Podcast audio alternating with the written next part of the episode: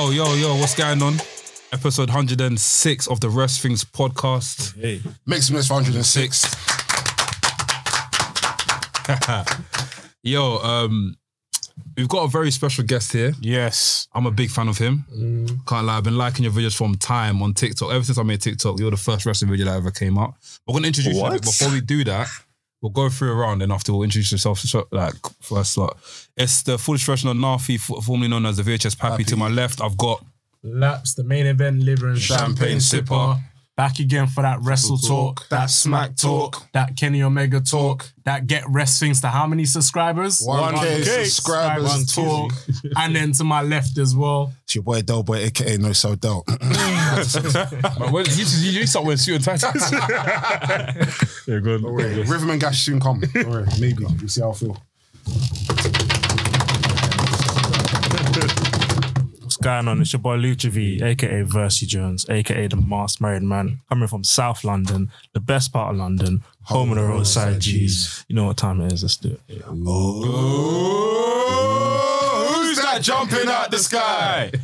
Yo, people, it's your boy NK, aka the man of the hour, too, sweet to be sour, aka the hood Japanese correspondent, aka the CEO, Oh. the president, the commissioner, the TDM, TDM, Tokyo Dome merchants. merchants. We in the building. Hey, back to yeah. See the special guest here, yeah. I want to re- I want to say I'm gonna repeat what I said in it. When I first made TikTok, yeah. That's a mad name. when I first made TikTok, yeah, he was the first actual content creator I actually saw, and I was like, yeah, this guy's talking real shit. Because there's a lot of shit accounts out there on TikTok. Yes, agreed. you know this, bro. There's a lot of shit accounts, man. Bro, what's actually your real name if you're allowed to say your real name? Oh, Tyler's my name. Tyler. Maximus for Tyler. I mean, that's, hey, come on, man. Yeah, I like your guys' intro. Your intro is so much better. We try, man. I'm but gonna, the- I'm gonna need my own intro. I feel like. Yeah, yeah, Oh, I yeah, know, yeah, ahead, of course. bro. Just give, give it to me, bro. All right, all right, all right. So, so it's your boy Suplex, aka aka the melanin chief of TikTok. yeah. You know, Black History Month. You gotta represent the melanin chief up in this bitch. Yeah, Uh, yeah. aka Wrestling Afton. Any Five Nights of Freddy friends out there, you can't get rid of me. I always come back. TBI wants put me to sleep, but they can't. It's cool. AKA holding it down in Philadelphia. I know you guys in the UK, but Philadelphia holding it down. What's going on? Next one over here. and that's the best I got. I don't know. I didn't have anything as uh, Alright, innovative as you guys did. That was awesome. No, that was big. We should. I can't lie. We should give gave you the heads up, but yeah, big up, big up, big up. big, nah, big, nah, nah, big big up up suplex. Big up Tyler every Suplex. time, man. Next Even, one is for even the name, bro, suplex. Bro, I, I say NK, NK. See suplex video I sent you the other day. Yeah. fam. yeah. I see the video. nah, I can't lie to suplex. I've been uh, I've been following you since you since your Tyler Coon Williams days back on YouTube. Since you were doing Hey, man was on YouTube, yeah. OG, Yeah, OG. Tyler Okay, Coon, yeah. okay. He even does um his AEW streams. Make sure you check it out. If you want to watch AEW live, he does his AEW streams. And you do some pay per view streams, right? We sure do. Mm-hmm, mm-hmm, Sure do. Sure do. So like, what even got you into like um wrestling content creation at in the beginning? Because you started you started quite young, right? Yeah, so I started doing content creation like 11 years ago, believe it or not. I started in uh, 2011. Um, I remember it was 2014, and I was really not 2014, it was 2011. What am I talking about? My math is all off now. It was 2011, and at the time, I was really big into YouTube because YouTube was nowhere near as big as it is now. YouTube Yeah, was yeah, like yeah. a it's like a global basically monarch now. But it was on the uprise in 2011 wasn't owned by google. I think it was still its own thing. But at the time you had these upcomers like smosh you had DashieGames Mm. pewdiepie and i'm talking about early stage of those guys Tobuscus and um Tobuscus. even though he's canceled now shane dawson. Like i grew up watching these guys and i was very entertained by that. And i feel like it was almost like the alternative to television which youtube is now tiktok is now.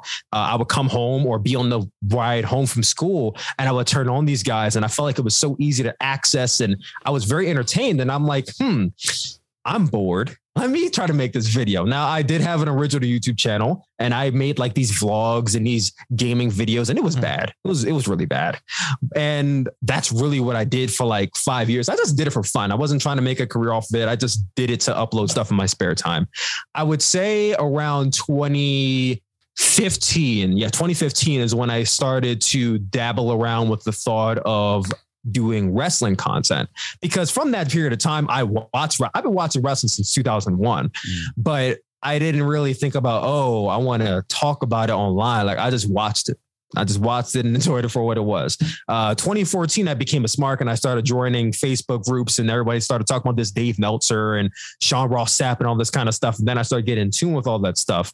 And then that's when I decided, hmm, well, you know, I'm seeing all these other voices. I've watched uh, Aaron Rift. I'm not sure if you guys are familiar with NoDQ.com. Yeah, no, Yeah, but like yeah. back in the day, back in the day before I was able to afford pay per view, I would go to NoDQ.com and look up the results for what happened Oh, on crazy. WWE pay per views. I And do. this guy named Aaron Riff would make we- daily videos, daily Q and A videos, and I would watch and be like, okay, this guy talks about wrestling. He was the only guy I knew that talked about wrestling. So I would say Aaron Rift was definitely my influence for talking about wrestling uh, on the internet at all.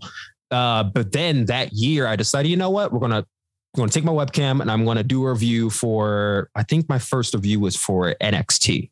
It was like an NXT review, and it was it was terrible. it was bad, and I think uh, about a good few years of my reviews were just bad. I really didn't know my voice. I didn't really know how to properly articulate and uh, convey how I think a story was told or what I liked about a match or what I liked about a wrestler. I just kind of said, okay, this is this is what I like, and that's it.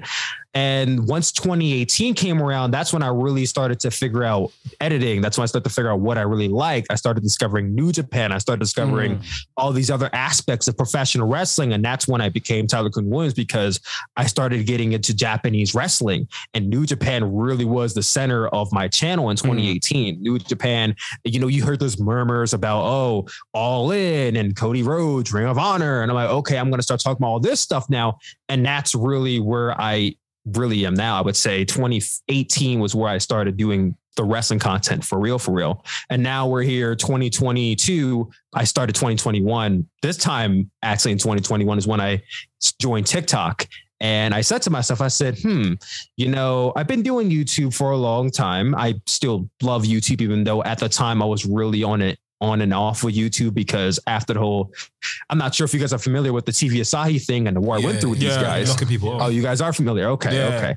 So But, uh, after, Yeah, tell the people what you went through with like TV Asahi. Oh. quickly, quickly. oh yeah, reliving that trauma as was well, very fun. But yeah, sure. Uh, so in 2018, I just reiterated that I did a lot of New Japan content. I used to review just about every show, all the Dominion shows, the New Beginning shows, even the Road 2 shows I reviewed. I did live streams for, and they were doing really good numbers. I was known as the New Japan guy for a good bit, which was actually really cool. Um, 2019, I was still doing New Japan, not as much because that was when AEW was really coming off and I really wanted to get into AEW. So I'm like, okay, divide your time between AEW and New Japan. 2019, I would say May 2019, it was Juice Robinson versus Jon Moxley. I remember it was Jon Moxley's New Japan debut, and I did a live reaction to it. I edited it up, chopped it up, did a highlights video. I included some video, included my reaction. Technically, that's fair use. I got a copyright strike. At first, I'm like, you know what? I'm mad, but it's whatever. I sent an appeal. I just let it expire. I'm you like, you know what? I sent an appeal. away? Didn't happen. I'm gonna let it expire. So later on, I get another copyright strike. It was from a reaction I did to like a Will Ospreay interview. I'm like, what? What the fuck? Okay, an whatever. interview. Yeah, it was like an interview Will Ospreay did. I got a copyright strike. I said, you know, whatever. So I'm gonna let that one expire too. We get into 2020. Now, we all know 2020, that's when the pandemic started and New Japan had no crowd. Nobody had crowds, but New Japan was suffering the most from it. So I said, oh, let me start doing some more New Japan content. So I started doing live reviews and live reactions to New Japan Cup. I'm on the stride. I'm rocking and rolling. Dominion 2020 rolls around. I do a big live stream, gets a lot of views. I did a uh, podcast with Joseph Montesillo and Forrest Silva. Shout out to those guys. Yes, especially uh, Joseph Montesillo, one of the Oh, best Joseph. content creators in this space. Trust me. Um, amazing. We, yes, he is. Uh, we did a podcast together, and we got ratioed because of the name of the podcast and the title of the podcast, which saw me. But um, the podcast did very well, and then about a month later, I go to work. I get out my, I get out, and I check YouTube, and I get this notification saying, um, copyright takedown. And I'm like, huh, Oh my days. Okay, it's probably from TV Asahi again. Fuck these guys. so I checked the email and it, it it said take down notice, but then above the email, it says your account will be deleted in seven days. Oh my. And I'm like, what the fuck? That's the first time I ever got that email. So I click on it and it's just strike after strike after strike after strike. There's 15 strikes in this one email. 15. So how YouTube does it, which I think is a load of shit, is that they'll give you one strike, but they could load five videos into one strike. So wait, explain that again. So you have one strike here, but they can all go into five videos. Technically, technically, I say 15 strikes. Technically, I had three. But what they do is they load five videos into one strike. That's crazy. And and the and the biggest bullshit of it all is if you want to get one strike removed, you got to get all five of the videos from that one strike. You got to get all of them appealed, all of them. Just have that one strike removed. Just have one strike removed, you got to get oh, all five of those videos appealed. That's very low. So imagine that you got to get, I got to get five, I got to get 15 of them. so I, needless to say, I worked the rest of the day. I came home. I had a slight mental breakdown because I worked very hard for all the momentum I was getting and the Mhm. subscribers I had, and now my channel is going to be deleted. Uh, so I spent the first two days basically sulking. And then I went into just overdrive mode for like the next few months. I was just literally my entire fall of 2020 was just typing emails, going back and forth with Google, going back and forth with people who may or may not know how to get a copyright strike removed. It was hell. So I ended up actually getting one strike appealed in September. And that's when I had my celebration video like, yeah, guys, I'm back, bitches, what's up? And then two days later, they strike five more videos. Shit, fuck. I was like, they Five want me to win, bro. Two days later, they strike more videos. I'm like, what the fuck? They they seriously want me gone. I, I was under the impression these guys want me gone because why would they strike more videos? So at that point, I decided I have to delete all of my like literally. I had to take time. I I called off that day. I hooked up this. Hold on, this big ass brick of a Seagate hard drive. I hooked this thing up, and I had to literally go through every single like I think 300 to 400 New Japan videos on my YouTube channel, And I know- back it up to this and delete it. And delete. I deleted every single New Japan video off my channel. There's if you go through, there's not a single one. There, there's a few from like current day, but there's like no video, no audio, no picture, nothing. It's just up there. Unless it's a video that I appealed and it got put back up and I left it up there because fuck them. But other than that, like I deleted everything else. And through deleting all those videos and sending more appeals, by December of 2021, I finally got all the strikes removed and my channel was back up. But by that time, I had had like four months of inactivity. So my channel was basically dormant. So it was, it's been basically, I would say, a struggle right now to try and get those views back up to where it was because I was on a real up and up in 2020 because I was doing live streams of New Japan and AEW every week. I was gaining more traction than I ever was. And then that once that hit, it just plateaued and then it just went like this. So I feel like that really hindered a lot of my creativity and my drive to do YouTube. And that's when I discovered TikTok and what it could possibly offer. Because for the longest time, I put off TikTok. I'm like, oh no, bro, that's a kids app. I'm not trying to do TikTok. Only kids do that. Because back when TikTok was Musical.ly, I'm not sure if you guys remember uh, Musical.ly or not. yeah, Back when it was Musical.ly in like 2015, my baby sister used to use Musical.ly. She used to do dancing videos on it. So that's all I knew it for was dancing videos. But then I actually went on the app. I discovered that, you know, people are actually doing topic discussions and album reviews. And I'm like, huh, one of my subscribers voted by the idea of me doing, you know, wrestling videos because there's not much of a wrestling presence on there. So I said, okay, I created an account. I said, you know what? I'm not going to go by Tyler Kuhn Williams on there. I'm going to make a whole new identity. So I said, what's a wrestling name, move that's relative to wrestling that everybody universally knows? Everybody knows what a suplex is.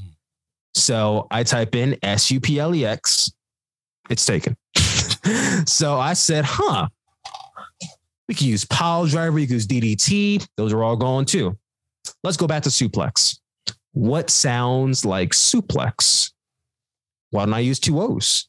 I put in S O O P L E X. It's free. so I take the name, suplex is taken. I'm suplex now.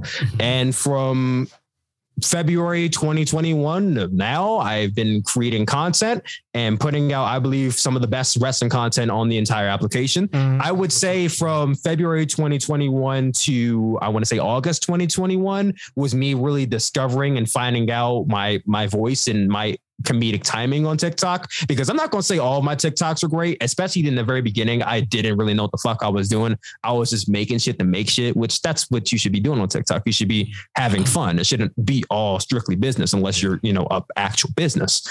But September 2021 comes around, and that's when my account really started to take off because I started making uh, a lot more um, I would say breakdown content. I started doing more skits. And I think one of the things that really started to uplift my account is that I found this common ground between trends and wrestling content how to intertwine those two together. Because I feel like with a lot of wrestling content creators on not even just TikTok, but on YouTube or Twitch, is that they are stuck in this bubble. And I, I don't blame them all too much because WWE has really put them in this bubble, hmm. but they're stuck in this bubble where they feel like the only thing they could really talk about or do is just the in-ring competition and what's going on backstage and this is what's going on in wrestling business and this is what I hate and this is why I hate WWE and I hate Vince McMahon. Like it's so narrow and it's everyone's talk about the same thing all the time. I feel like so I'm like, well, TikTok is a very trendy app. So what if I go to the top trend, see what everybody else is talking about, what they're doing, and how can I tie this back to pro wrestling? How can I somehow make this thing that everybody else is talking about that they may not want to go to the rest wrestling community for, let's be honest, but how can I relatively intertwine these two together? And I ended up making these very trendy talks and I started getting 100K. I started getting 200K. I started getting 500K. I hit 1 million, I think like three or four different times. Like, I feel like every other week my analytics going up. And October 2021 is really when it started to skyrocket because I actually have the, uh, I, I, I hate to make this feel like I'm talking about myself. I hope That's cool, man. that's This fine with you guys. you, I really don't want to feel like I'm talking about myself the Yeah. entire time.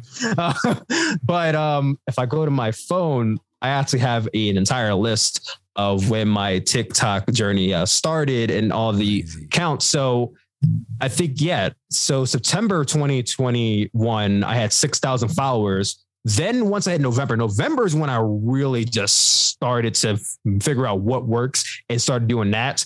And in November 2021, I went from 7,000 to 10,000. By December, I went from 10,000 to 15,000.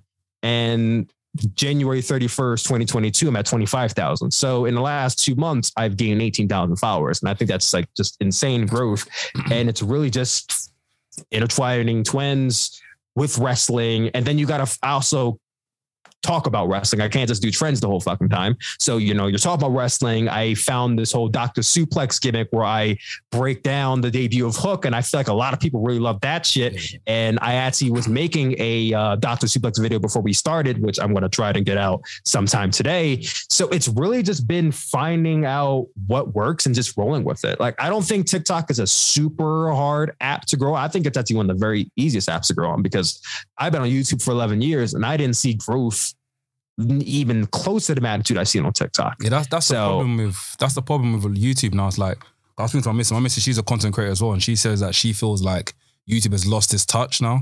And I thought she feels like the place to go to is now TikTok because everyone's like to watch quick viewing, straight to the point. You know, let's see what's thinking about rather than having an intro. You know, breaking it down, then getting into it. So And uh, adverts as well. adverts as well. Adverts has also like literally messed up YouTube as well. No one wants to see adverts as well. So TikTok is therefore the place to be. You got me. So Absolutely. And I think that she she's definitely right because with YouTube, there's ads on every single video. And I think just about a few months ago, they passed this um type deal where now you can get ads even on videos that aren't monetized, which I think is a load of bullshit. Like, why are you running ads on a video I can't make money on, but you make money off of?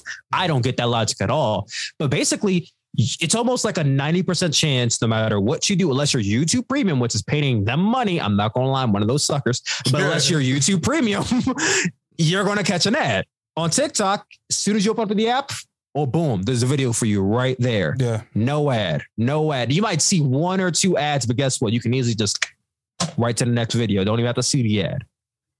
So that's one thing TikTok is going for. It is there's no ads yet because ads are definitely coming soon. Don't think that TikTok is safe for the rest of their life. It's it's definitely going to be monetized at some point. And now when it does, people like you, me, can make more money off of TikTok. But until then, you know, we making you know, pocket change or whatever the case may be. But that's also more beneficial to us because no ads, shorter attention spans. People can keep on scrolling up, or they can go to my TikTok account, your TikTok account, and just click on our videos and not have to be like, oh my God, I got to sit through a 30 second application about something I really don't give a fuck about. It's it's just so free reign, you know, because when you open up TikTok, and I, I do think it's kind of scary sometimes, but they they literally are able to categorize your entire Yeah, account algorithm's so around sensitive. everything The you like. is do you know, so you know what's sensitive. mad? The other day, I said, I was thinking, about, I said, Indomie noodles. I wanted it. Someone was preparing special fried rice, but with noodles as well. Yeah. Mixes. I was like, fam, how'd mm-hmm. they do this, bro? Like, like you will send, like you, like you will send somebody something, and then someone will send you something, and then. oh. I'll quickly ask you this question after. Go, on, go, go, go, go, go, go, say what you're saying. Nah, you send someone something, and then literally your whole the algorithm will just cater to, that. like, Yeah. the one thing Exactly. your mate might have sent you, and it's, Yeah. it's, it's, it's, mad. Because I, I wanted to ask you, let's say, because my friends, I'm not going to name their names, but sometimes they send me some crazy stuff. Um, and it messes up my algorithm a little bit. What, what's your For You page looking like? Yeah, what's your for you? Yeah. What is my free? okay, so my free. that laugh did not sound innocent. No, feel like we might have the same it's- friends. it's- Yeah, yeah. Uh, no, I swear it's not a bunch of twerking videos. But my uh, Bro, hey, if it's okay, it's all right, bro. But no, it's basically it's basically I want to say 50% wrestling content because when you when you're a content creator, you're in a niche and you gotta watch what other people are doing Yeah. because hey, if this guy is doing this and this is working, how can I put my own spin on? So I would say it's more than like 60, 70% wrestling content. Uh 10% I'm going to say is FNAF. Uh back when I was a teenager, I was really big into Five Nights at Freddy's. And then Oh, okay. What's- what's the game? Security Breach came out and FNAF just blew up on TikTok. Mm. And I just fell down a rabbit hole and I'm like, damn, I remember all the lore. I remember everything about this. So now it's 10% Five Nights at Freddy shit. The other 10% is Tekken because I'm a humongous fan of Tekken. Okay. And then 5% is just random videos I get. And then, you know, the hack to TikTok is that if you like something, you like the video, and then they know, hey, this person might like other things related to this topic. So I'm going to just keep sending it their way. Yeah. So, you know what I mean? I You see those comments like, oh, I'm going to like this video to stay on this side of TikTok. So it's like, hmm. So if I go to, let's say, um, a. Nikita Lyons video and I click the Nikita web- the next thing you know, I heard, oh, I heard. I got a video from Molly J. Oh, I got a video from Gigi Dolan. Oh, how did this all happen? You know what I mean? It's not yeah. it's, it's the what's it um because I, I think who I don't know who sent me a Beyblade TikTok yeah but ever since someone sent me a Beyblade TikTok I get bare Beyblade videos in it and it's proper sick one guy he froze, he made like an ice rink do you remember that episode of Beyblade when there was like an ice rink like, Yeah. He made the actual Mm-hmm. ice arena and it and it made out of ice it was proper sick yeah and he span it and it was like proper hitting back and forth there was like Oh, I sparks as did well. see that one. That is so awesome. yeah you saw it yeah That guy, that, that is so awesome. I Yeah, did yeah. see that what you're talking about. It's like a little ice. it- It's almost like an ice castle he almost Castle, made. yeah, like yeah. it's an ice arena and he's spinning on it. And I think that's so awesome. Yeah, yeah. And there's I mean, an guys audience for check that out. too. I think the guy's like what 250 followers or something yeah like that. he's, he's, he's, he's big man 250,000? yeah he's big Yeah. He's Yeah, he has a lot of followers. yeah yeah what did you gonna say Versi Um, just going back to when you're talking about New Japan, I'm not sure if you know of a content creator called uh, Wrestling Ran- Wrest- Wrestling Ranting or the Rant. Oh, Review. dude, Wrestling around and Wrestling yeah. Ranter, that's my guy. Yeah, so yeah, Man, he's- he's, yeah, he's Yes. an OG, and He's an OG. You know, I gotta credit that guy a lot because when I was first getting into the New Japan space, he was one of the very first guys I collabed with. And mind you, when I started getting to New Japan, I didn't really know shit about New Japan. I knew who Okada was, I knew Ibushi, I knew Kenny Omega, I knew Tanahashi. That's it. Those are only four people I knew from New Japan. And when I first started watching, I saw my first New Japan match in 2015, but I didn't start watching until Chris Jericho like came in and started working a match with Kenny Omega. So I said, hmm, who is talking about New Japan on YouTube? And the first guy I came across was Wrestling Ranting.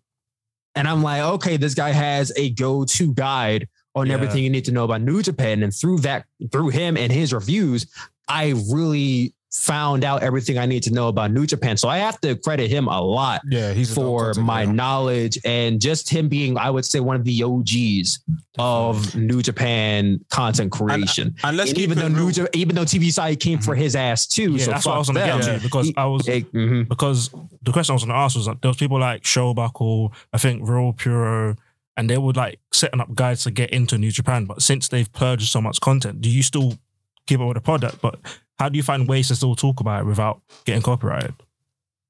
So this is something that I've talked about quite some time and I feel like a lot of people pretend like they didn't hear what I said because you know they think oh I'm the ladder I can bypass this rule and I will get through it. And then they get hit with a copyright strike and they're like oh I didn't see that coming. It's like oh where, really? Like the guy who went through this whole thing like didn't telling you all, all this information? Okay. So here's the thing so the issue that happened with Showbuckle and Rooney Puro and Wrestling Ranting and all these other guys like myself is that we use New Japan Pro Wrestling content. See, the thing about Japan is that their copyright laws are nothing like the copyright laws over here in America. And I don't think anything like the copyright laws over in the UK. They're very, very strict. If they own the content, they're the only people who can use that content. And unless it's written in stone that you're allowed to pass off this content, they're within full right to attack you and send people after you and take down your shit and possibly even sue you. That is how it is in Japan. So when it comes to anime, when it comes to wrestling, when it comes to J-pop or whatever the hell it may be, if you use any Japanese content, you are setting yourself up for a possible copyright hell. So it's not just TV Asahi, it's really any Japanese conglomerate, Zaibatsu, whatever you want to call it. But with TV Asahi and everything else related to that, we used video, we used audio, we used pictures. Like you see Wrestle Talk and all these other content creators are using pictures and videos from AEW, which AEW even has done that before. AEW and WWE is like one of the easiest ones to do because you know so many people use WWE content. Why are they going to go around and strike every single person? That's too much paperwork. That's too much time. So they don't even fucking worry about it unless you're up here uploading entire long matches or entire length pay per views to YouTube, then they start fucking with you. But outside of that, they don't really care. Like, you know what I mean? As long as you're using within fair use, WWE does not care. AEW, but New Japan, they, they really do care. So when people do stuff like that, they send out strikes. They don't even send out because first you get claims. They can claim your video and take revenue. They don't give a shit. They just want your shit taken down right off the bat. So they send you a strike. I actually got a I don't know if you guys saw this or not, but I actually got my first copyright claim on TikTok What on Tik? They're on oh. TikTok. a month ago. I didn't even know they existed what because company? on TikTok you could get you could literally post any fucking thing and no one fucks with you. What was it for? But I got a I got a copyright. claim. You guys want to guess what it's from? Japan. Japan. Wrestle Kingdom 16. Oh. I got a copyright claim. Wait, was from that when you was doing like the back and forth? So you're showing you in the crowd, then showing what's happening in the ring? Because I remember I saw that video on your TikTok. Do you remember it? Yes. So basically, I uploaded only one. I this that was my first and last Um, New Japan video on TikTok. So I said, oh, you know, it's TikTok. Everyone uploaded content. You know, it should be fine. Upload it. And within, I would say, it, it took them some time. It took them about like a good two weeks, but within two, three weeks, it was taken down. I just laughed. I did. I was even mad. I just laughed. I'm like, wow, y'all that fucking petty? Okay, now that's the last fucking time I'm talking about y'all TikTok, but let's best believe that. Did you put it off to me? Y'all not getting my fucking attention on that app. In fact, speaking of New Japan is Japan, down. speak, speaking money. of Wrestle Kingdom, um, I watched, I saw one of your old vlogs, and I believe you went to Wrestle Kingdom 14, right? Yes, I did. Did you go to Did you go to both nights or one night? I I went to both. Okay, how was your How was the Wrestle Kingdom experience like? Because if especially Wrestle Kingdom 14, because that was a crazy night. That's kind of like that's the, the last Wrestle Kingdom that felt like The a last best one. Yeah, Was that Naito and Chris Jericho? that was no, that was Yes. That was uh that was Chris Jericho and Tanahashi. Chris Naito Jericho. and uh, Chris Jericho was the year prior. That was 13. yeah. Wrestle Kingdom 14 was Okada Ibushi and then Okada Naito. Yes. Yeah. Like, like, talk about Yes. your experience. Like, how was how was it being in the Tokyo Dome and just experiencing that? So I've been to about 40 wrestling shows, which is insane to say out loud, but I've been to a lot of wrestling shows. And though I won't say that my favorite show I've ever been to was Wrestle Kingdom, I still think my favorite show is Joey Janela Spring Break. Uh, that was the greatest wrestling experience I've ever had because when you go to a whole different country, it's it's new culture. Different language, different setting. Every everything about the experience as a whole was just a whole new world. So you walk up to the Tokyo Dome, and first, of all, it's this grand stage. You know the history. You know they've had historical events, not just wrestling, but pop culture and concerts and baseball, like everything about the stadium in general. You know the history, and it's like, wow, I'm actually here. And then you walk inside. It's a it's a big stadium. There's a bunch of things surrounding it too. But you walk inside, and, it, and when you first walk in and you see, and you can even see on the YouTube video I did, and you just see this lineup of all of these chairs and just seats and all these people walking in. And mind you, I'm black and it's Japan. Ain't many black people in Japan. Ain't many representation in Japan. So I'm like, wow, all it's like so many different people here. Like, this is insane. And then mind you, I think I only saw like two black people my entire time in Japan, which was wow. cool. But yeah. yeah. only two black people. It was cool to see those two black people, but not cool that I was only two black people. Mm-hmm. But besides the point, it, it's just breathtaking. When you first walk in and you get to your seat. Now, mind you, I sat in two different spots. So the first night I sat on the floor. I sat about, I want to say 14 or 15 rows back from the ring. Um, I do not recommend sitting on the floor for Wrestle Kingdom. If you ever decide to go, don't unless you are four, five, three, four, two, one. Like unless you're close to the ring, don't sit far back because the chair, like the floor is level. It's not like a stadium where it's kind of like slanted and it starts going up this way, then at least ring. It's a flat surface. So all the chairs are the same, which means that if you're sitting behind somebody who's taller than you, you're screwed. You're gonna have to do this, or you're just gonna be dead to look at the screen the entire, which is what I did. I either had to do this or I had to look at the screen because I'm 5'8. I'm not the tallest guy in the row. The guy in front of me was like at least 6'1. So I was fucked. And everybody else in that row was kind of doing the same thing because they realized, oh, wait, we're we're kind of we're kind of in the back. But once you got to night two, I was in the lower bowl, which is basically before you get to concession and right below the uh, top level. That I think is like the golden point. If you're my height, if you're anywhere below six feet, that is the golden point. Is sitting in that lower bowl, and you get to see just a great visual of everything: the ring, the stage. It was great, but the matches were all phenomenal. I the, my favorite match from the entire show was Naito and Okada, which mm. is, in my opinion, one of the greatest wrestling matches and one of the greatest storybook endings mm-hmm. in professional wrestling. Yep. And I firmly believe, Forrest Silva said it first. I firmly believe New Japan could have just ended right then and there, and nobody yep. would have questioned it. That was the end of a six year long story between Okada and Naito. And once you continued on after that, New Japan just went downhill in quality. After uh, after new after new beginning in Osaka, New Japan to, went downhill. I have to ask you the question. Obviously, how did you feel about Eve? How did you feel about two things about Evil winning the title, and then also them getting rid of the IC title? So when Evil first won, okay, so here's the thing. Before Evil turned heel, I was a big fan of Evil. I was uh, I wasn't the biggest fan of LIJ, but I would say my favorite member of LIJ was Shingo then Hiromu. Um, oh, I don't know Hiromu, then Shingo, and then Evil. Evil was like the OG favorite though, because before Shingo and Hiromu, I thought Evil was awesome. So when he was going through New Japan Cup 2020 and he was making it to the finals and he made it up to Sanada, I'm like, you know what? It's Sanada. He's probably going to beat him, but maybe he'll cheat and he'll win. What do you know? He cheats and he wins and he goes to the finals to face Okada. I said, oh shit, it's about to go off. They make it to the finals. Now, the Okada and Evil match was ass. We'll, we'll, just, we'll just say it was a bad match. But Evil ended up beating Okada, and it's like, holy shit. Evil is going to face Naito for the IWGP World Heavyweight and IC Championship. But then not only that, Naito comes out, he goes for the bump, and Evil puts up the Too Sweet, and he joins the Bullet Club, and everybody's just losing their mind. I remember that entire day, bro. Twitter, Facebook, Every, the whole community was in shambles because they didn't know what was going to happen. They're like, okay, so if Evil beats Naito, is Evil ready? Like, are we prepared for E? Like, Evil just kind of got hot shot in a sense into this role. Like, we don't know if he's ready. But then it's like, okay, if Naito beats Evil, then it's like you kind of just took away a potential top star, it's it, people were very divided. I remember that much. They were very divided on who they want to win. I was like, I'm Team Evil. Evil should win.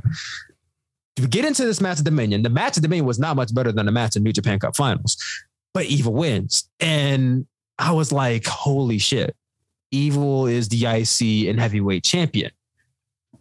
Where do we go from here?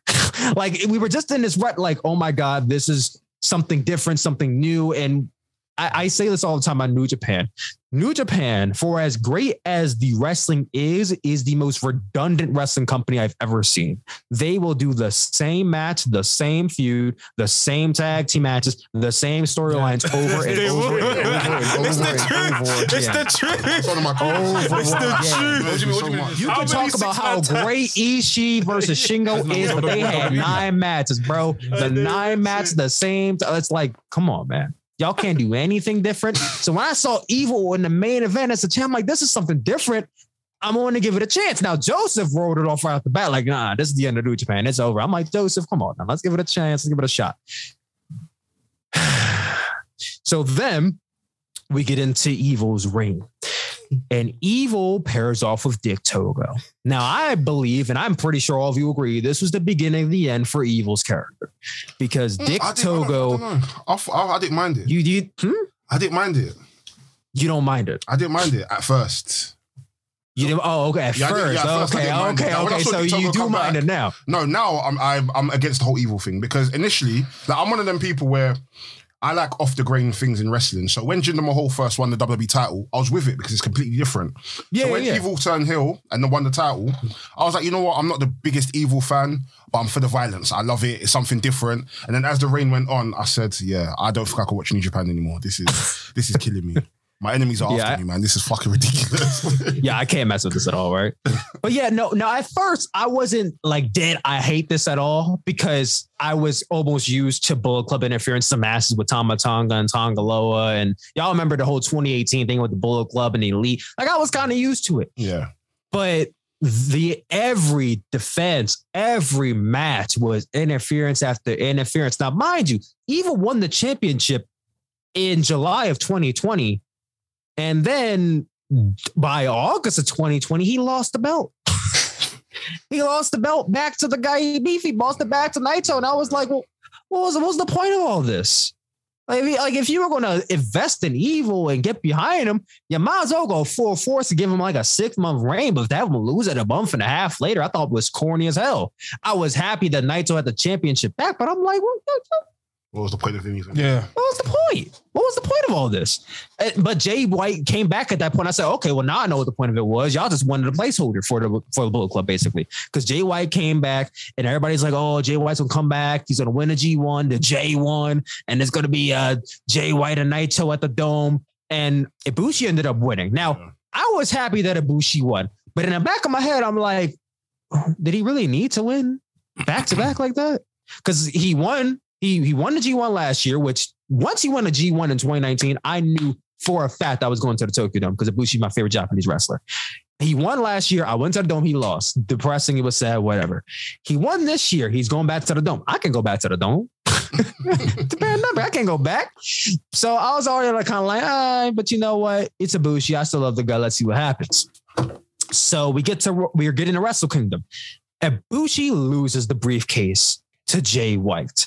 And I'm like, okay, this is interesting. This is the first time this has ever happened. G didn't, Jay White didn't win the G1, but now he has the briefcase. Once again, New Japan is doing something different. I applaud them. This is something fresh and new. Let's go. Then, like two weeks later, they decide, hey, you know what we're gonna do? We're gonna have Naito Ibushi. give Ibushi the championship match anyway. Yeah. And I remember just being like, what? What's what was the point of doing all this? Again, what was the point of doing all this? Like, why did you have Ibushi lose if you were going to give him the shot anyway? Yeah, Like lo- logic, please, logic. So then we get to Wrestle Kingdom, and Ibushi beats Naito to win both championships. Great moment. I loved it, but it was hollow because Ibushi lost the G1 briefcase. It almost felt like he shouldn't have been there. It, it felt like he didn't earn. He earned it, but he didn't earn it because he lost the right. So it was it was good, but it wasn't good at the same time. The night after, we get Jay White versus Ibushi. Great match. Phenomenal. Ibushi keeps the titles. The Jay Whites, the night, the night after, or I think it was the, the, The match, like right? right after the The match, gets the after the interview. I still remember So this good. interview in my head. It was Oh. one of the best performances I've ever seen from Yeah. Jay White or any heel for that matter. Just his mental breakdown that he was having about, Amazing. This is my year. And it was outstanding. And I wanted so badly for them to like, this is the time to do something with Jay White. He's red hot. And then, oh, his contract's coming up. Is he going to leave New Japan? Is he going to stay? Like Jay White was a hot topic Yeah. in January of 2021. Yeah. Like he was the topic of wrestling in January 2021. I remember they wrote him off at New Year Dash the night after, and we didn't see him for the rest of the month. It's like, oh shit, what's going to happen? And then like a month later, he comes back and he goes after Ishii. And it's like, huh? Ishii? Why Ishii? He had nothing to do with the fact that you lost. Like what? What? Um, I guess he deflected blame. I guess that's what we could say. He deflected blame, but it's like it, it didn't make much sense for him to go after Ishii. He should have went after Naito or Bushi again. So it's like, okay, now you ruined that whole storyline. And then they didn't even follow up on the mental breakdown because he was just perfectly fine afterwards, which I didn't like at all. There was no follow up to it. It just happened and it was just, okay, there you go. But then as the year goes on, it, it just feels like there's nothing interesting happening with this company. It's the same feuds. It's the same story. Yeah, you get some great matches here and there because it's New Japan. You have a great match here and there. Okada is, I don't think, is at his best. He's slowed down. He's not having these great matches. Then it's like, oh, he's injured. Oh, but okay, he's injured. He could take time off. It's not like he's the world champion or anything. Then you have Will Ospreay. He's coming through. He wins the IW. Well, let me get back to what you were saying. You asked me earlier, how did I feel about the IC and heavyweight? I, like most people, did not like it at all. I think they should have kept the IC and heavyweight separate. Yes, Ibushi won it. You could have separated the titles right there. They had the opportunity to mm-hmm. at New Beginning when they did Ibushi versus Naito for the IC championship, and Yeah. Ibushi attained anyway. That was their last opportunity to do it, but they decided to integrate both titles. I don't like it because the IC championship, I feel like is basically what the TNT championship is now at AEW. It's Yeah. this this fine line between the secondary world title and like mid card, where it's like it's not a definitive either, but you can put it in the main event and nobody will question it. You could put a top guy holding this title, nobody will question it. You could put a, a uprising star, nobody's going to question it because it's just that prestigious. It's it is the IC championship. Nakamura held his legacy with that championship. And for them to kind of just strip it away and like, okay, we're going to put this new title together and see what happens. It was an ugly looking championship to begin with. It's like, yes, it was something fresh and new, but it at the cost that you're taking away something that fans love. Because it's not like the fans didn't like the IC championship at all. Yeah. Fans loved the IC championship. So once they took that away, fan reception waned. And I think that's where a lot of people started became disinterested in New Japan is when they Yeah. started unifying the championship. I, my, I myself, I became much more disinterested after that point. Yeah. And because Ibushi was the one to do it, I was absurdly pissed about it. Because Ibushi's my favorite. I'm like, oh my God, okay. So now I have a reason to not fuck with Ibushi because he's the person behind this whole idea. Yeah. But then Ibushi integrates a championship, and then like a month later, he loses to Ospreay. and I'm like, okay, you know what? Ospreay's a new guy, something new, something fresh. Like, okay, let's go UK. They got a championship. okay. So Ospreay gets it, and then he gets hurt. it's like Yeah, so far. It, it, they can't win. yeah, they the can't win. me- exactly. So Ospreay's hurt, and then it's like, okay, we need a new champion. They put it on Shingo, and I'm happy Shingo's a champion or whatever. But by this time, I, I, I don't really think anybody cared. Yeah. Nah. So, I don't think anybody cared by that point. And I felt like as the year rolled on, I saw less and less people talk about it. And you want to know why I saw less and less people talking about it? Is because New Japan, TV Asahi was doing on more and more and more strikes to Twitter, to YouTube, to Twitch. Like they were just hitting everybody at So this the- point. So, they So less the people wanted to talk about it. Kieran said the same thing. Mhm. Oh, I'm sorry. What were you saying? No, I said uh, they're, they're basically undermining themselves because the product is in the unfavorable light towards fans, and then you're suppressing fans from even talking about the product. So it's Exactly. like, yeah, there's no growth there. Um, but yeah, let me switch gears. Are you watching WWE currently? And if so, like, what are your thoughts on that? Let's say the most recent Royal Rumble or the the, the events that have been going on so far. So I do not actively watch WWE. Mhm. I I check in with WWE because I'm a content I'm a wrestling content creator and they're number one, so I kind of have to by by almost by force in a sense. Uh, I don't watch Raw, don't watch SmackDown, don't watch really. NXT. I don't watch any. The only pay per view I watched, I watched day one for the purpose of live streaming only, and then I watched Rumble because that's my favorite pay per view.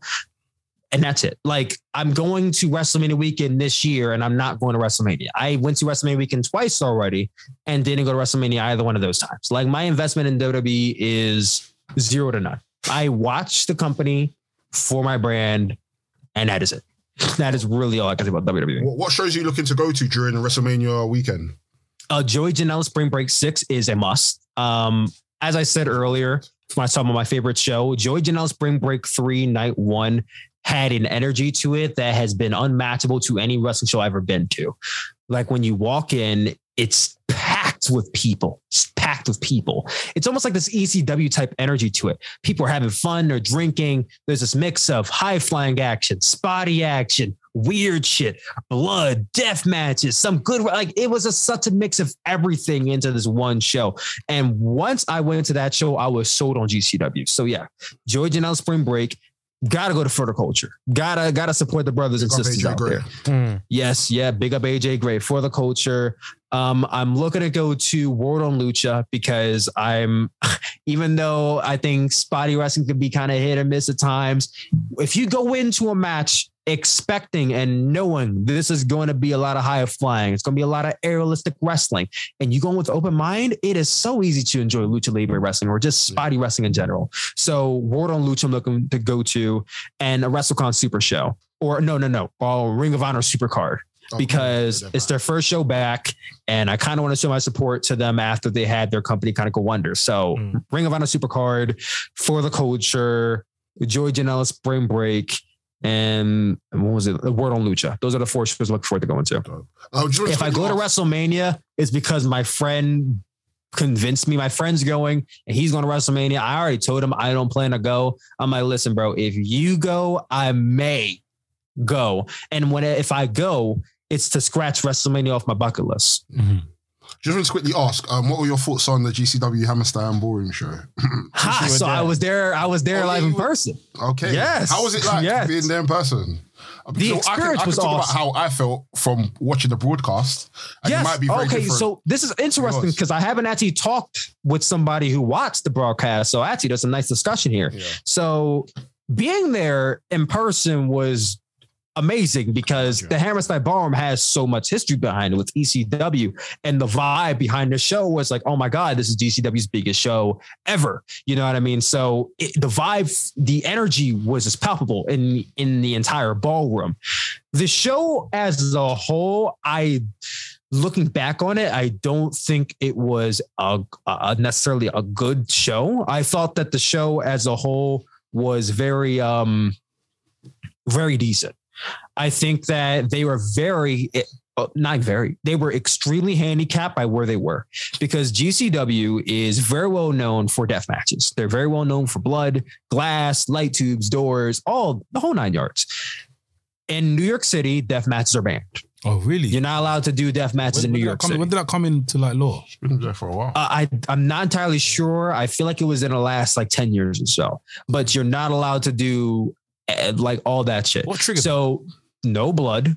They couldn't do like they all the things they were known for. They couldn't do. The only thing they were known for that they could do was gimmicky matches and spots. It's like spot fest, and we had that in the pre-show, which I loved the six man scramble. It was just spot after spot after spot after spot. If you have a short attention span, you're easily hooked in. Once you get to the main show, uh, what, is, what was the first match on the main show? I think it was was, another uh, match. The ladder match, which was a, a bit clunk, like in terms of Money in the Bank ladder matches, it's almost it, it just falls behind. It was a bit clunky, uh, but overall, the AJ Gray won, and I was happy that AJ Gray won After he fell off the ladder. after he fell off the ladder. Yes. How was how was that spot live? Like, That's what was so terrible. 'cause So here's the thing, and I love AJ Gray to death, but it was his fault that the ladder fell over because when you climb up a ladder, and we've watched WWE, we've known enough times from watching Jeff Hardy, he jumps off from the flat end, Yeah. not from the side of the ladder. Because if you jump off from the side of the ladder, you're going to propel yourself forward, but your feet kicks back, Which means the ladder is going to go this way. So when he kicked himself off, the ladder went the opposite direction, and that's why he fell. So it's like logically, you messed. That was your own fault. But it's like you know, I mean, it's uh, like it shit happens. People people have mistakes, all that kind of stuff. He ended up winning the match. That was cool. Uh, the mat. I'm tr- I'm remembering the match. Play. I remember the matches. The match placement is where I'm getting a bit lost. But what was your perception of the ladder match in the arena? I mean, oh, at home. It was a bit clunk. From what I saw, it was a bit clunky. it was clunky on your end too. very much clunky, and it was just like I don't know. Like you said, GCW is usually known for the spot fest, but I don't know. I felt like maybe they'd kind of like dial it back a little bit because No, they did. ba- They dialed it back a lot. it, it seemed like it was just like multi-man match after multi-man match after multi-man match. Then we had like a weird singles match with um, Matt Cardona and Ah, Johnny yes. and you know we had so many interferences, and then I don't know, but with the ladder match, um, like I said, I was happy to see AJ Gray win, but it was like even from the production standpoint, you know, a certain spot would happen, but the cameraman would show something else, so someone would get thrown out of the ring. But Yeah, we're yeah. seeing someone on the floor lying Yeah, down, yeah, yeah. so we're missing certain spots. So the Production was a bit off. yeah, the production. Was a bit Also, off. how did? Okay, so I heard from a lot of different people that audio the was audio was really terrible. weird. it felt like the crowd wasn't into anything Yeah. besides the lucha. match. Yes. that's what it felt like. Yes. But from people I followed that were there, they said that the crowd was kind of electric, especially for um, Lio Rush versus um, Christian Blake. Yes, the crowd was definitely very hyped for majority of the show. By the end, I think they were kind of you know dampered out, and then by the last match, they were just. But for the most of the show, we were loud. So when people were saying, "Oh," uh, the crowd doesn't seem into it. It's like we are into it, but I hear audio issues on their part now. What did you watch from Fight TV? Where did you watch it from? I don't know if I'd like to I don't disclose think. that, yeah, I don't think but- we'd like to disclose that information. Okay, hush, hush, hush. hush. that one there could get us in trouble. yeah, it was. I, I really like the John, um, not John, Moxley. I really like the um, Matt Cardona and um, Joey Janela match. I though. hated that match. I liked it. It was. It was hated overbooked, match. though. It was- I, I don't know. Wait, let me get to it. The beginning part was Virgil. The beginning part was. like Virgil, that's Wait, fine. let, me, You let me get there. Let me get there. Virgil. Virgil's my guy. The beginning part was cool. The beginning part was nice.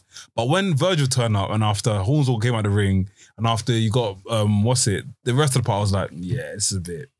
I like the spot with um, um Chelsea Green like um saying, "Oh, go up to the rope, go up to the rope," and she just um low blows him. That was sick. Oh, so that was the one part of the match I loved is That was- when that was Chelsea cool. Green uh, And turned on after, Cardona and then he whips out the cup. It's like, oh, that was That so was awesome. That was amazing. yes, that was awesome because I didn't, I don't see that spot very often in wrestling. But then you got all this interference from uh, Smart Mark Sterling and Virgil and Sam Stackhouse and Horn. It's just like, what the, what's going on? Why, why is all this stuff happening right now? And then by the end, when they had the whole Edge, John Cena, ECW one night stand spot with that seemed a bit Brian. Myers, Yeah, which yeah, it popped the crowd, but it was like it, there was too much going on in this Yeah. match. Too much going on, I, I feel and like then they lot of- followed that up, and it was I feel like a lot of like a lot of wrestlers that former wrestlers at WWE love to recall certain things. Like CM Punk's been doing a lot recently. Um, Bret Hart. the Bret Hart and also the whole CM Punk. You see, um, you see, um, what do you call it? The John Cena. So basically, um, Oh, like the STFs and stuff. no, no, no, that's it. That's one of them. But the thing was wearing the same pants that. It's basically, I think CM Punk was wearing the same pants he wore when he fought John Cena at a Oh, certain when he said show. New York Yankees. yeah, yeah. That yeah, so yeah, like the, yeah. yeah, the copying. But that's just wrestling in I like. It's nice though, but it's just, Well, it's just yeah, nice you gotta but you gotta derive just from the done greats because everything's been done in wrestling already. So it's kind of hard to not take and put your own spin on things. It is Even good though sometimes out, it's direct copy, you know, it's hard to not take from things you've seen in the past. Yeah, yeah, yeah. I think the Edge um, one night stand spot would have worked if there wasn't so many interferences that were coming in. Yeah, was most definitely. Mm. What, what's with, what's with the paint job in the place, man? Like, bro, it looked like everything was like very like was it Yeah, and the maroon? production didn't look great. I mean, in terms of like the, the staging and the camera work and everything, it didn't really seem like an actual Hammerstein ballroom event. effect. Yeah, it, It- didn't have the effect on it. it it didn't like when you walked in, it didn't look like the ballroom you saw Yeah. when you watched ECW One Night Stand. That that off the bat was a bit off putting, but I think once people settled into the fact that okay, we're already here, like this is the arena, like we're not in some fake out. like once we sat down, and realized that, I think everybody just kind of got used to it. Yeah. But yeah, it was definitely an ugly paint job. Yeah, no, definitely. How, how would the, how did the crowd react to um, Homicide and Jon Moxley?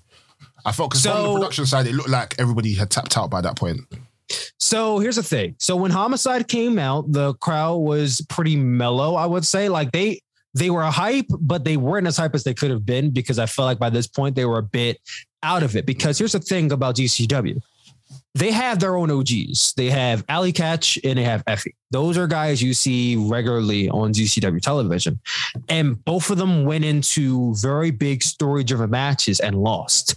So I feel like a lot of the GCW fans, now I will say that some people made up of that crowd may have been new fans, which is fine. You know, just being in the Hammerstein Ballroom is good enough. You don't have to be a fan of GCW to attend the show. But I feel like a lot of the people came for the GCW OGs and they lost. So it's like, oh, okay. But hey, I'm happy to see Jon Moxley here. Homicide comes out, woo. Everybody just like me, I'm sure, was expecting to sing Wild Things. And he didn't come out to Wild Things. So when he came out and a different chime hit, people it, they, they they just went flaccid. It was like they were fully erect, and then it's just like "Hmm," like they they, they just they, they were just like. I remember uh his name on Twitter's backup hangman page. Uh, His account is just hilarious. I love the guy to death. I remember we were both up to our feet because we were like seats down from each other. We were both up to our feet, ready to sing. And then when Jon Moxley's Steve hits, I look over at him and he's so befuddled. He, he looked legitimately angry at the fact that Wild Things didn't hit. And I think that's how everybody felt. But Jon Moxley comes out. It's a great ovation. The match they had, I thought was a good baseline wrestling match Yeah. compared to the rest of the show, but it it felt like it ended very short. It was like, huh? Like the ending of it just felt kind of rushed. Like he hit a paradigm shift and Homicide kicked out, which was shocking enough because how often do we see people kick out of the paradigm shift, especially the elevated paradigm shift? And then he hits it again and it's over. It's like, oh, interesting. Okay. But people in that point in time, I feel like a lot of people forgot there was one more match left because I sure the hell forgot there was one more match left. You got Oh, yeah, to the, main Briscoes, event. The Briscoes And- versus Yes. um, Nick Gage. um, Nick Gage and um, Matt Tremont, whatever his name is. A lot of people did not expect that to be the main event of the show. Oh, so did- when yes. that match ended, they were like, "Oh wait, oh wait, the Briscoes are still up." Okay, so the Briscoes they came out first, so everybody in the crowd was chanting FTR because that's who they thought it was going to be. They thought thought- I thought FTR was well. coming out, and when Matt Tremont came out, it like some of the crowd popped. But then a lot of the crowd were still sitting down when he came out Bruh, because they were like, um, this is not what we want. this is not what we wanted. Now, mind you, they got up to their feet when Nick Gates came out, Yeah, but you could tell if you were in the arena, you could tell the crowd was very disappointed when FTR did not come out. And then the match started, the doors were broken out. They started doing some stuff, and then four minutes in, the match is over. Mm-hmm. And Four I minutes in? distinctly Yeah, t- t- four minutes. It was like f- about almost five minutes. It was a five minute match. It was ridiculously short for a main event to end that way. And it was a weird ending to it too, because I remember, I think it was Matt Tremont went to pin one of the Briscoes and referees counted one, two, and one of them came and broke it up at the three count, but the referee run the bell anyway. And it was like, Do you think they run out of time? They're definitely. Yeah, I think They- they, they basically ran out of time. Yeah. and you if you were there i don't know how it came across on tv be- but if you were there i would say about 85% of the people were still sitting when the bell rung because they were confused. Like they, they they did not pop. They were just they were just looking around. They were just like what? Yeah. and like the crowd, I think people on the floor were hype, but the people in the, they were, my section was definitely not uh, as hype. Like they, I guess they got into it a little bit towards the very, very end when the show was going off air. But when the match ended, they were they it was a letdown. It was a letdown with the end of the show, and I feel like that kind of soured a lot of the show for some people because it's like the show from the beginning had an energy and it didn't really get matched because of the limitations they had. Yeah. And then you end out with a whimper and not a battle cry. And it's like, I think for some fans, they were let down. And for newer fans, that might be the first and last time they watch GCW. So I felt like for a Yeah. Hammerstein, for like a humongous, as big a show it was, it was a it was it was a letdown. It, I can't call it a good show, honestly. Yeah. Speaking of It was letdown, good to be there. But if I look back on it and if I could say I would go back and buy a ticket and relive the moment, I would not, honestly. I oh, do not blame you. Speaking of letdowns, was you let down when Jeff Jarrett beat Effy? Um, I was not left let down because I wasn't entirely invested in the feud. I thought that it was very, very much a weird decision to have Jeff Jarrett win, considering that Effy is the GCW guy, you know, the long term star for the company. Jeff Jarrett, yeah, he's a legend and all. But how do we know Jeff Jarrett's even going to be there next week, next month, at the next show? Yeah. We don't know that. The story was built up for Effy to win and Allie Katch to win her match against Ruby Soho, and they both lost. So it was really a letdown in that sense that these guys who the fans may already know, and yes, the fans know Ruby Soho, the fans know Jeff Jarrett. But these new guys, these guys you're supposed to get over, just lost. Yeah. Like it Um, was I was a team. these other guys are more important. That's what it felt like. It felt like Ruby Soho and Jeff Jarrett were more important than than Effy and Allie Katch, which shouldn't have felt the case. Yeah. Um, switching gears. Um, AEW. Um, one, who do you think is the mystery guy tonight? And two, have you do you feel like the product has lost momentum? Because there's an ongoing conversation about AEW in terms of like where it was, and now I feel like the discourse around AEW is a lot more divided. So do you feel like the product's lost momentum? And then obviously, who do you think's debuting? Okay, so as far as lost momentum, I'm going to say for uh, for the most part, I'm going to say yes. Um, if we're talking about where they were from like the beginning, that I feel like that's a bit unfair because in the beginning they were at the utmost height and peak, and everybody was talking about EW. It was the hot new thing, and it still is relatively the hot new thing. It's only been around for three years. But from where they were in 2020, which they got out, they had a very harsh start. Like they had three months of TV, and then they went straight to no crowd. It was they got the le- almost like they got the legs cut off from the get go, and they had to found they had to find their way to recover from that spot. And I thought they recovered pretty fine by 2021.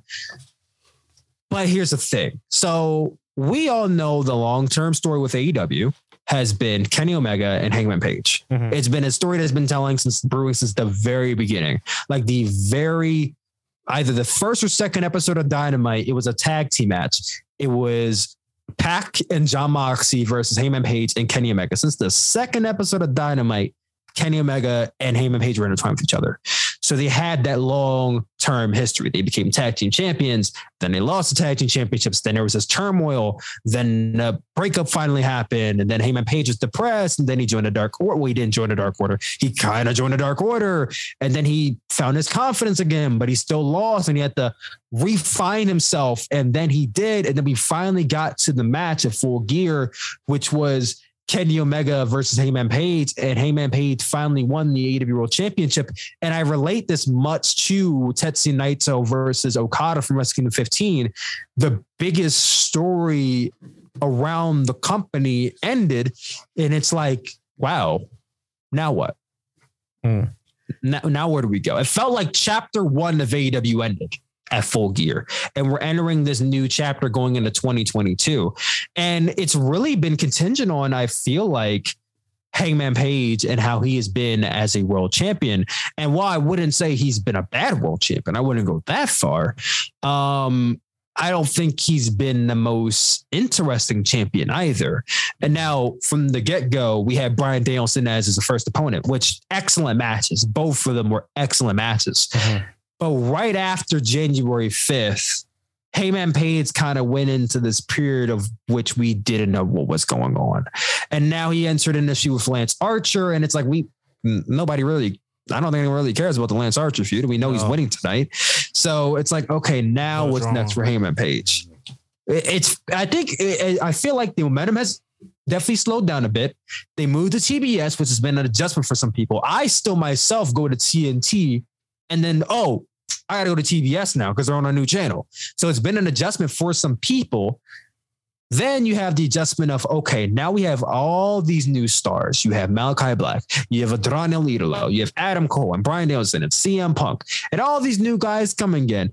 And you're trying to find time for these new guys, these top guys from WWE. And then you have your AEW who came in from the first day, like Joey Janela, like Kip Sabian, like Sonny Kiss, who are not on TV, who are not being featured. Mm-hmm. And then there's this divide between, okay, do we want to feature Cody Rhodes in this light because the fans don't like him as much?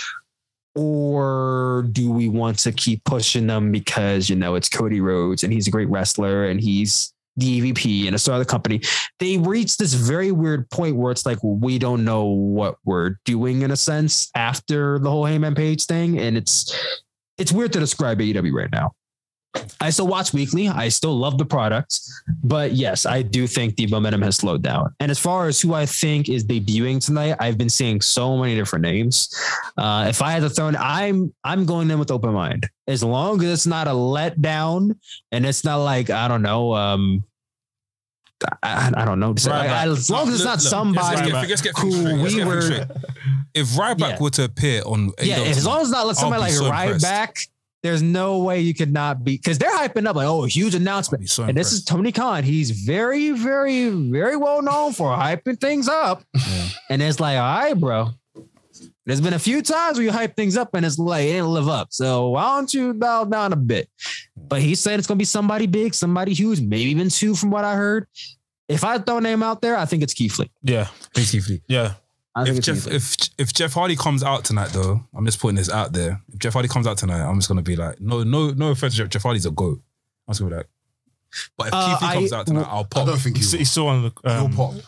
Yo, pop. Jeff Hardy Jeff Hardy. Okay, if he comes out like I think his night ends on March 9th. So if he comes out like this, yeah. He'll pop. Okay, okay. He'll pop. man.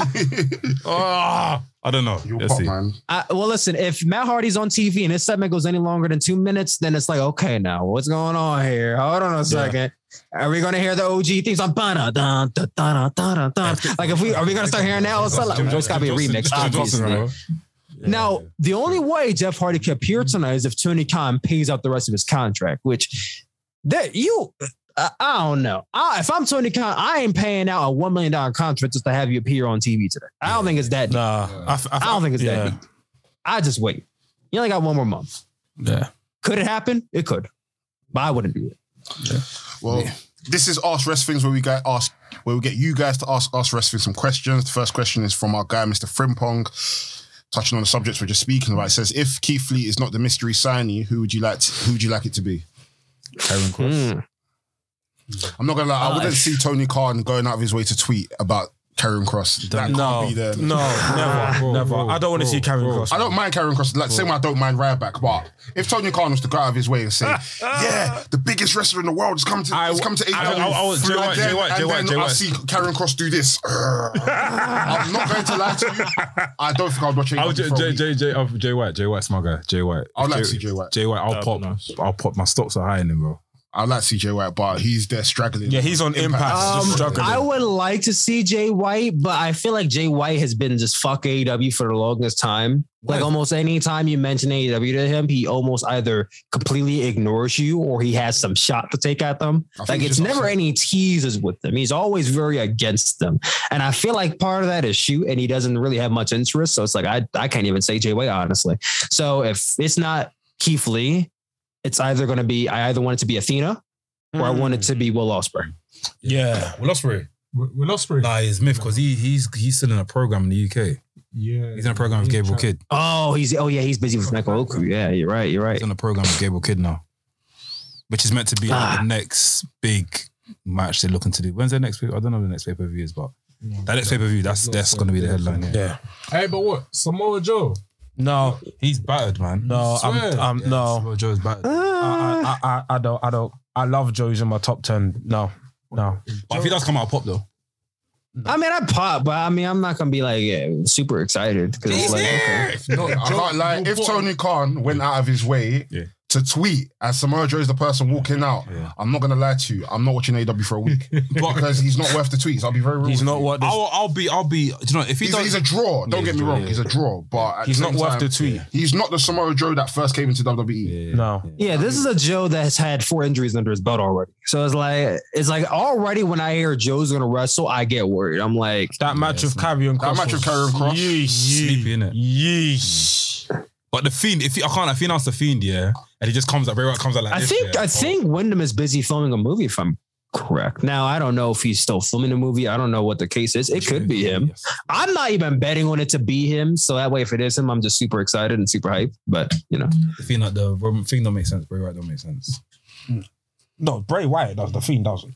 Bray Wyatt don't make sense. I think Bray Wyatt don't make sense as AW right now. Mad. I oh, can't see where he's. Let's gonna quickly go be. into the next question. Mr. Frimpong also asks, what was better, Booker T's WCW run or Booker T's WWE run? WCW. That's where he. WCW. Five times. the wide eye, WCW. the wide eye stare. WCW. What do you mean run as champion or? His whole run. he didn't say Bro. WCW run was sick. What what GI Bro and them man, yeah. Bro, his WCW. So what, if if he's WCW run, if he's WWF His run, WWE run was way better than You Not reckon? way better, but his This run, is- WWE this run is- was nah. better. I don't, I'm gonna go with WCW. I think WCW. So well, tell me of note. Besides, um, because let's be real, if it wasn't for Vince match- Russo, matches, yeah. if it wasn't for Vince Russo, I wouldn't- promise you, he wouldn't wouldn't have been WWE. He wouldn't have been WCW It's true, it's true, but he's had matches like I think a match I saw with um, Bret Hart, which was quite sick. He done- It was the Benoit done. Uh, series though. The Benoit, yeah. That one. Dean Malenko had sick matches. Does that mean he had a great run? Is the run better? I don't know. For me personally, I enjoyed seeing Booker T. Obviously, Booker T was sick in WWF when he came to WWF. He was sick, but I feel like they kind of numbed him down. Bears. If you watch Booker T in WWF and you watch Booker T in WCW, complete different wrestlers, bro. I don't have an, an invest, investment in either, to be I fair. thought it was sick. But I I thought it I was think- sick. But I, I think the WWE one was more entertaining. It's more entertaining, but yeah. But if you want to see yeah. his wrestling ability to a T, I think you go to WCW. It's just a shame that at the, at the later the later ages, the latest the later part of WCW, they tried to boost him up, but everyone was fully like off it then, innit? But I mean, he should have won the, the WCW title time by ago, like yeah, 1995, yeah, 94. yeah. but- But then Goldberg, Goldberg, night wait, night four. He was Mm, see, like when I hear Booker T WWE, I think of when he first came into WWE, and then he got inserted to that feud with Triple H, and then WrestleMania 22. yeah. yeah. Yeah, some Black History Month for you. Yeah, I see. Now I gotta go with WWE only because I didn't grow up on WCW. Mm. I didn't really watch it growing up, and my knowledge of WCW only goes but so far. So I, by default, have to go with. WWE. Understood. Um, Groovy Jimmy, he asked, who is the best actor in wrestling, as in who can put on the best and most convincing performances in the ring based on facial expressions and mannerisms? Kenny Omega and Tam Nakano. End of story. Randy Orton. Randy Orton. Hulk Hogan. Hmm? He he, Hulk he Hogan. believed the Undertaker dropped him on his head for many years. He's the greatest actor. Oh, okay, I hear that. I mean, that's being delusional now, but I guess if you tell yourself a story enough times, you know. Kenny's good. Yeah, I'll, I'll go with Kenny. Kenny, Dusty, Ric Flair. Yeah, Macho Man Randy Savage. Macho- Like when I think of, here's the thing: when I think of Kurt professional wrestling in the art Sure. form, and when you think Sure. of acting, there's so much that goes into it: the body language, the facial expressions, the selling, the timing of kickouts. Like it's not really the move being done; it's how you react to everything in your surroundings during the match. And I feel like there's not many wrestlers on the level of Kenny Omega in terms of men or Tam Nakano and Stardom in terms of women who evoke as much emotion, who are able to convey how much pain, how much fight they're in, and are able to get you behind them or to hate them the way that those two can. Now, if we want to get into the discussion of maybe outside of Japan, because obviously Kenny Omega and and Tam Nakano are Japanese based. Uh, Jay White, I think, is really excellent, but then I guess that's Japan again. So, um, if we're going to America, Randy Orton is actually really good as well. But I would argue that current day Roman Reigns is bar none the best storyteller in WWE. Hmm. Roman Reigns. Like when you watch, like oh, if his matches are distinctly different from any other person on the entire roster, there is nobody else who has wrestling matches the way Roman Reigns does. They're slowed down. The way he's able to talk shit in between the match and love it. give this deep monologue about why he's beating your ass and how he's going to beat your ass, and then proceeds to beat your ass. But then he's able to give you these hope spots, and he's able to make it look like he's in the fight of his life at times. Now during his heel run, you don't really get that too often. But when you go into his match with Brock Lesnar or you go into his match with Seth Rollins, Mm. I, I go back to his Rumble match with Seth Rollins and just how off put, off his game Roman Reigns was. It's unlike any other match he's had in the last two years. And that's why I love that match so much. Seth Rollins was able to get into his head and he was able to convey that just by the way he was, Seth Rollins would start laughing and he would just give this. this face like he was confused or didn't know what to do.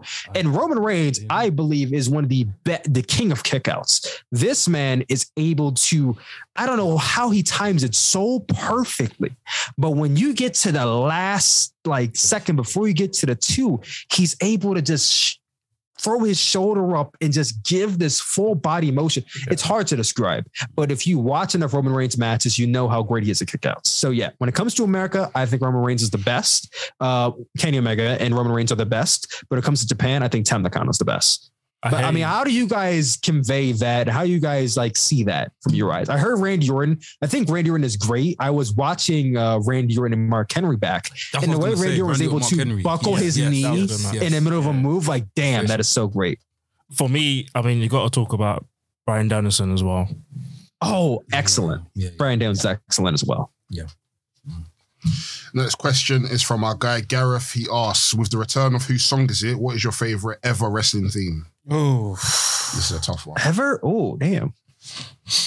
that's a hard one, man. Okay, let's not say ever. Let's just say some favorite themes that we have. Okay, okay, okay. I'm like, The Rock's ever, over ever's a hard It's one. cooking. There's so many. Stone Cold It's like asking what's your favorite song, ever. it's like, damn, that's a lot of I mean- songs. though. It's, Oh, AJ Styles, get ready to fly, man. I don't, Daniel Bryan's First theme song one, now. also. It's cool as well.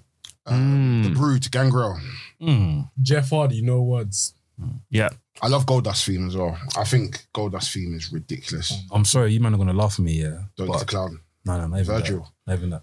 There's one. There's one theme song. There's two things that actually give me goosebumps, goosebumps in the rhyme of my childhood, in it when I used to watch tapes, VHS tapes. Yeah. First one is British Bulldog theme song, Royal Britannia. Even though that's even though that theme song. Even I though, thought you meant the one when he had, was wearing jeans. no, no, no. even, even though that that, that the, the, actual, the actual song is quite political in it, I hate that. and also um, Randy Savage, Randy Savage, Randy Savage theme song as Pomp well. and Circumstance. Fam, that gives me goosebumps, bro. Oh. I got one. Slow Chemical Kane.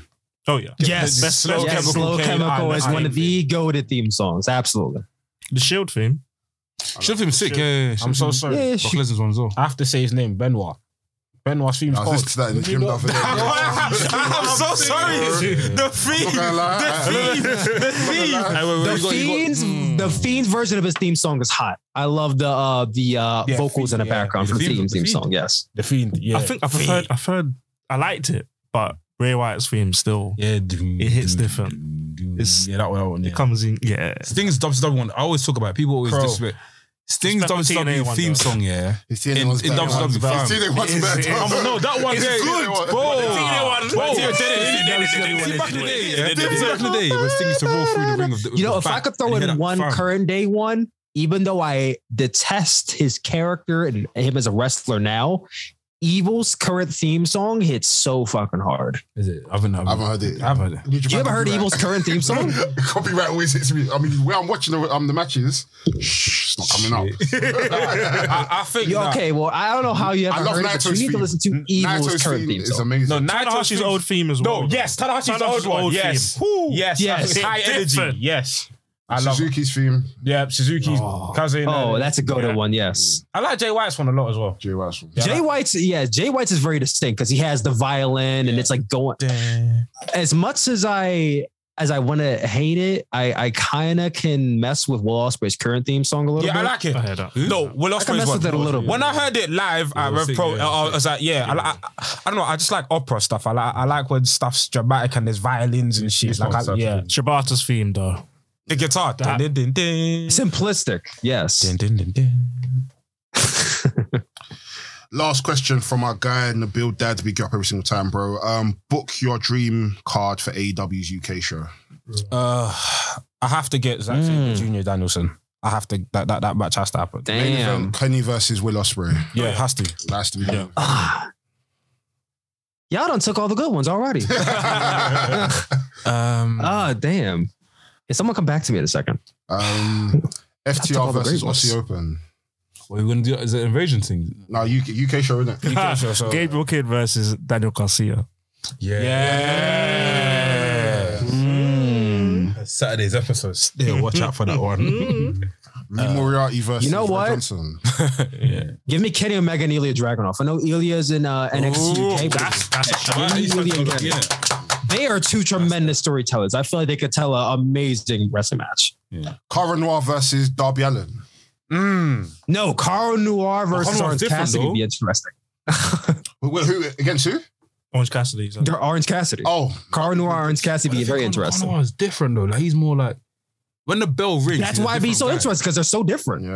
Yeah, the, yeah, the, the, the dynamic between straight man and yeah, it, it works. Yeah, yeah. It works. Mm. Um, I'm trying to think who Pac. We need to have Pac against Pac, someone. yeah, pack, pack. I can't lie though. Do, do Pac Odoku free fam? Pac, yeah, they- Pac against for- Pac for- for- Pac for- Baku second- second Oku match, again. second match, Second match, yeah. Yeah, You Pac Baku Oku or someone. Mark Oki, yeah, yeah. Um, Jay Lethal versus Ricky Knight Jr. yeah. Yeah, yeah. Jay Leaf, Jay Leaf will be sick. Jay Leaf will be sick. yeah, I can't Give lie. me Just CM Punk. Give me CM Punk and Ospreay based off their Twitter feud. Yeah, any more questions? Um, nice all the questions. Cheers. All right, cool. That's all the questions for this week. But yo, bro, Sooplex, man, it's an honor to speak to you, man. Ty, Tyler, It was yeah. an honor to speak to you guys, man. It was awesome. I watch your podcast. I love your content. So I think you guys have some of the best production value in all of the wrestling space right now. I appreciate it. I would seriously consider posting some of your clips to TikTok and see it that where it goes. yeah, I please, yeah. consider. By all means, like, just do it, bro. Just do it, man. Just do it, bro. Hey, if I have your permission, I'll Oh, post like a few from this uh, Oh, from this we'll interview yeah, on there. Yeah, yeah, definitely. Yeah, definitely. You think of TikTok, we've we've got a rest, we've got a wrestling's account on TikTok, but none of our shit is flying, fam. It's just like I think we put on there, yeah, and it's just like We put stay. a few videos on, but we just gave up. But Yeah, I mean, It's a method to the. It's a method to the. Like I said, it took me a few months. It took me several months to figure it out. But once you figure it out, like you, you're rocking and rolling. Yeah, I think we just have to actively just do it. You know, Yeah. I mean, I post two to three times a day. So it's like when you post enough times and you're posting enough good shit, it takes off. yeah. Yeah. um, I, need, I need to change my for you page because my I haven't been on TikTok in a while, but my for you page. my one's is changed, hundred percent. I mean, it's, it's calm. It's like sixty percent wrestling, thirty percent battle rap, ten percent tech, Yeah. um, five percent Amazon, Yeah. and the five Amazon? percent sh- like Amazon. Amazon- tech. yeah, Amazon tech, Amazon yeah. what to buy, and then there's five percent shh. Yeah, I was gonna say, yeah. Nikita Lion and the fucking ODJ. I was gonna say, do you know I didn't know that you was holding a pen the whole time until today? Oh, oh, you mean this? Yes, That's that's for the pen. And that you, pen, mean that's my, merch. you mean my other microphone? fam. I didn't know it was a pen. I didn't know it was a like. I was speaking to NK today because that's a pen, fam. yeah, yeah, it's a Sharpie. Sharpie, yeah. so uh, exactly. I, I, people always comment on like, wait a minute, why are you like, why is he holding a Sharpie? And it's like, it's a gimmick. it's a But, gimmick. you yeah, I know, like it. y- you know, I know what? In like one year or two years from now, when everybody knows me Mm. and they see a Sharpie and they relate it to me, marketing. Yeah, yeah. Hey, hey, uh, uh, Sharpie, if you ever see this video, you know, I know y'all don't have a TikTok Endorse, presence. I can be that TikTok presence. yeah. Endorse him, endorse him. But yeah, um, exactly. where can people find you, bro? Obviously, obviously, we said the TikTok so many times, but where else can people find you? Yes. So uh, Sooplex is my name across all social media brands. Now you can follow me on TikTok, of course, S O O P L E X. You can follow me on YouTube, S O O P L E X. On Twitch, S O O P L E X X. Two X's on Twitch and two X's on Twitter as well. Yeah, sick, sick, sick, man. Bro, hopefully we can get you on again, and hopefully if we ever do come to America, let's link up, man. Let's kite up, man. Oh, absolutely. Listen, maybe WrestleMania weekend next year in LA. Hopefully we're there, man. Let's see. Hopefully, man. Hopefully. Let's see. Yeah, hopefully COVID is like a.